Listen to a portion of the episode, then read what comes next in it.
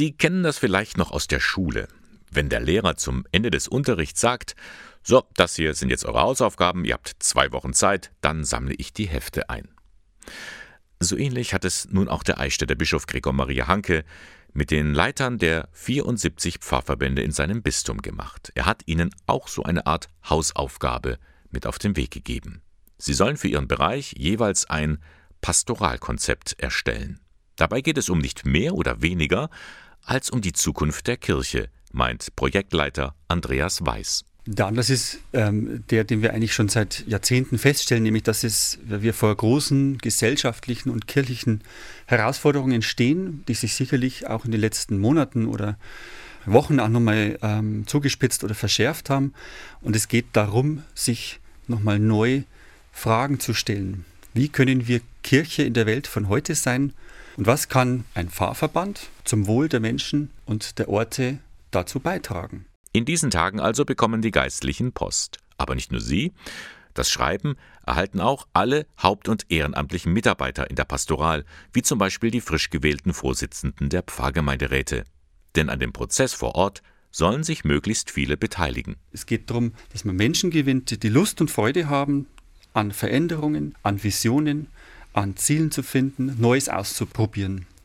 Aber wichtig ist auch, Kirchenferne mit einzubinden, denn die haben oft eine wichtige Botschaft für die Kirche vor Ort und oft bringt das am meisten Energie, wenn man sich mal von außen hinterfragen lässt und nicht nur die kirchlichen Akteure befragt, was denn gut oder was äh, nicht mehr dienlich ist.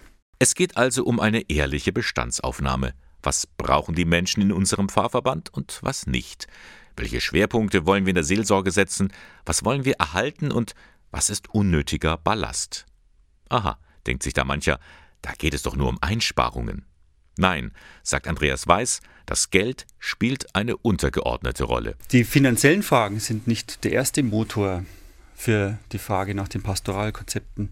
Aber sie sind natürlich zu berücksichtigen angesichts der rückgehenden finanziellen Ressourcen, aber auch der personellen Ressourcen. Und wenn man sich den Fragen gestellt hat, wie man Kirche für die Menschen sein will, dann ist es auch leichter festzulegen, für was wir in Zukunft weniger oder sogar gar kein Geld mehr ausgeben wollen.